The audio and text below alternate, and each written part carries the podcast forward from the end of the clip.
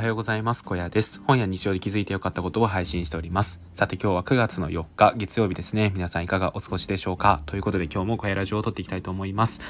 はい、えー、今日はですね、えー、人と関わる意味はあるのかっていうことでね、ちょっとお話をしていこうかなと思います。えー、後半ちょっと雑談も話したいので、よろしければ最後までお付き合いください。はい、ということでですね、あのー、まあ今回月曜日からねちょっと重いテーマになりそうかなって感じなんですけど、まあ、人と関わる意味はあるのかっていうことですね。うん、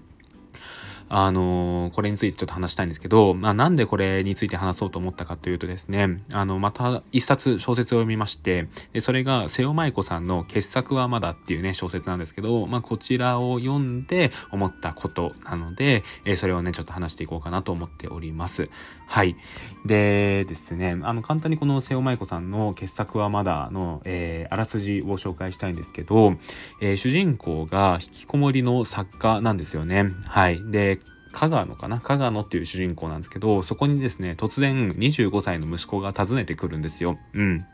で、はじめましてって言って、で、まあ一応、えー、あんたの息子ですみたいな感じで突然やってきて、で、しばらくここ、ここで世話になるっていうことを言うんですよね。で、主人公も、えみたいな感じで戸惑うんですけど、まあそこから、あのー、まあ、ぎこちない親子の生活が始まっていくって感じです。でですね、なんでこういう状況かっていうと、あのー、この主人公の加賀野っていうね、小説家がですね、えー、まだ自分が二十歳ぐらいの頃に、えっと、ある女性と関係を持ってしまうんですよね。で一夜限りなんですけど、まあ、そこで、えー、妊娠をしてしまって、で結果的にその彼女が産むと言ってで、まあそれでまあこういう関係になったんですよね。でただですね、その主人公のこの加賀野という小説家がですね、まあ、全然この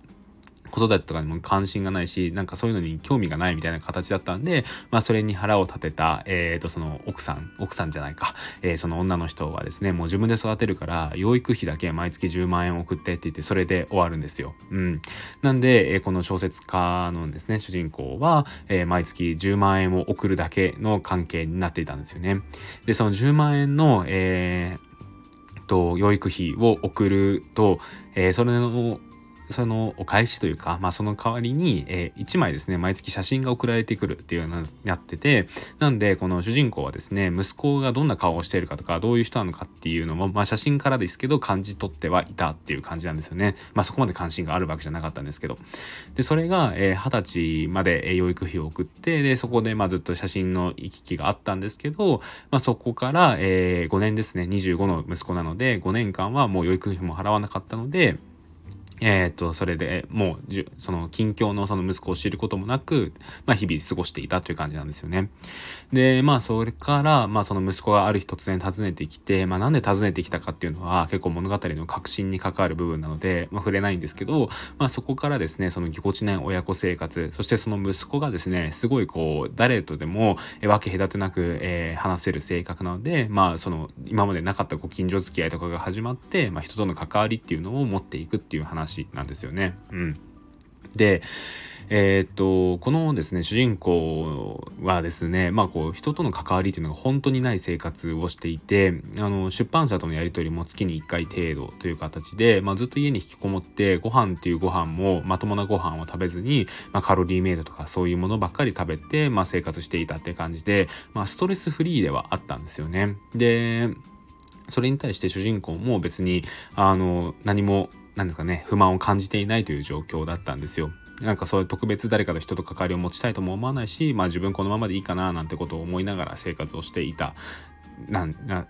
いたんですよね。でただやっぱそれからこう人との関わりを持つ中で、なんかそのやっぱ人との関わりを持っていくときにそのですね、えーとまあ、喜びみたいなのを知っていくわけですよ。それはやっぱりこうご近所の人がいろいろお裾分けをしてくれたりとか、あとはこの、えー、息子がですねアルバイトをローソンでしてるんですけど、そのローソンの店長があの唐揚げくんをおまけしてくれたりとかですね、まあそういうことをやりながら、まあ、人と関わるのってすごいいいなってことを思っていくんですよね。うん、であのその一方でこの主人公の、えー、人は思うわけですよね、うん、ただやっぱりこういう、えー、人との関係があるからこそ失った時の苦しみとか、えー、傷ついてしまうこともあるし、えー、何気ない相手の振る舞いとかに不安にを駆られることもあるっていうことを言うんですよね。でこれってすごい、えー、僕もわかるなと思っていて、やっぱり人の悩みって人間関係がほとんどってよく聞くと思うんですけど、まさにその通りだなってことを思っていて、人と関わるからこそ傷ついたりとか比較したりとか、まあ、つまらない承認欲求が生まれたりとか、まあ、比較劣等感とか、まあ、いろんなものが生まれると思うんですよね。でやっぱそういうマイナスというか、まあ、知りたくなかった自分なんかも知ることになるし、無駄に傷ついたりとか不安に感じたりする瞬間が出てくるっていうのも、これもまたね人と関わるからこそ生まれるものだと思うんですよね。うんでなんかそういう中でじゃあね人と関わらなければそういうのも生まれないから、この主人公の最初の時のように、えー、な, なってしまえば人との関わりを立ってしまえば幸せなのか、それでいいのかっていうと、この主人公は最後そうじゃないっていうことを結論付けれるんですよね。うん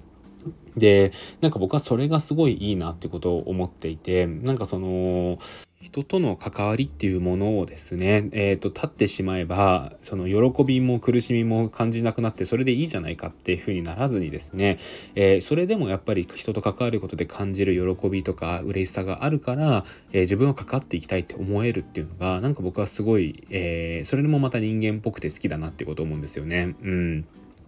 なんかこう人ってやっぱりなんですかね、誰かしらと交わってないとすごい寂しいのかなっていうことは僕はすごい思っていて、僕はやっぱさんかげつかんかな、えー、プチフリーランス経験みたいなことをしてみてですね、まあ、家族はいたんですけど家族以外の人と話すことってほとんどなかったんですよね。でそこに対してやっぱりすごいね、えー、悲しみというか、えー、寂しさみたいなことを感じていたんですよ。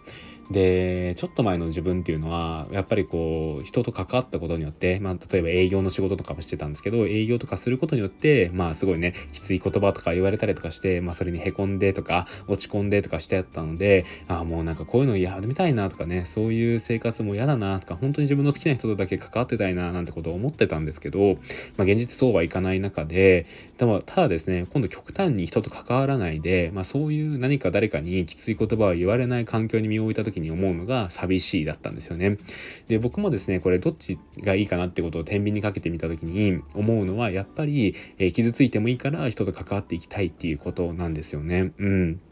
やっぱりこう人と関わることでいろいろ新しい発見もあるし嬉しさもあるし、あのこういろんなものを分かち合えると思うんですよね。でやっぱりその一方でまあ傷ついたりとか人間関係悩んだりとかもするんですけど、うんそれはやっぱりね、えー、どう考えても僕は人と触れ合う方がいいのかななんてことを思っています。なので、まあ、今日僕が言いたいことっていうのは人間関係を保つ意味、えー、持ち続ける意味っていうのは大いにあるっていうことを言いたくて、でそれってやっぱりこうない合ってないになるとすごいねそこの重要さとか大切さに気づくことがあると僕は思いますし、実際そうなんじゃないかなっていうことを考えています。はいそうですね、うん、なんかそういうことを思うと、えーとまあ、今回の話は小説の中なんですけど、こう人と関わりを持つっていうね明るい終わり方が良かったなってことも思いますし、この本すごい読みやすかったのでおすすめです。あのもっとですね本当は伝えたい部分があるんですけど、これ以上はネタバレになってしまうので気になる方はぜひ読んでみてください。はいということでですね、えー、ここから雑談なんですけど、あのー、ノートをね昨日書きました、久しぶりに。で僕ですね今いくつかブログをやっていて、でもともとやっていたものがあったりとか新しく解説したものがあったりとかして、なんかこう自分っていうものがですね、えーと、小屋っていうものではなくて発信していくことの方がなんか気軽でいいなってことを思ってたんですけど、やっぱなんかねあのそこは今までの自分の 作, 作ってきたもの作り上げてきたものをそのままなしにしてしまうのももったいないなってことを思ったので、えー、ノートをを、えー、書きました。で今回書いたのがですねチェコ旅行、えー、ゼロエピソードゼロということで書いたんですけど、あの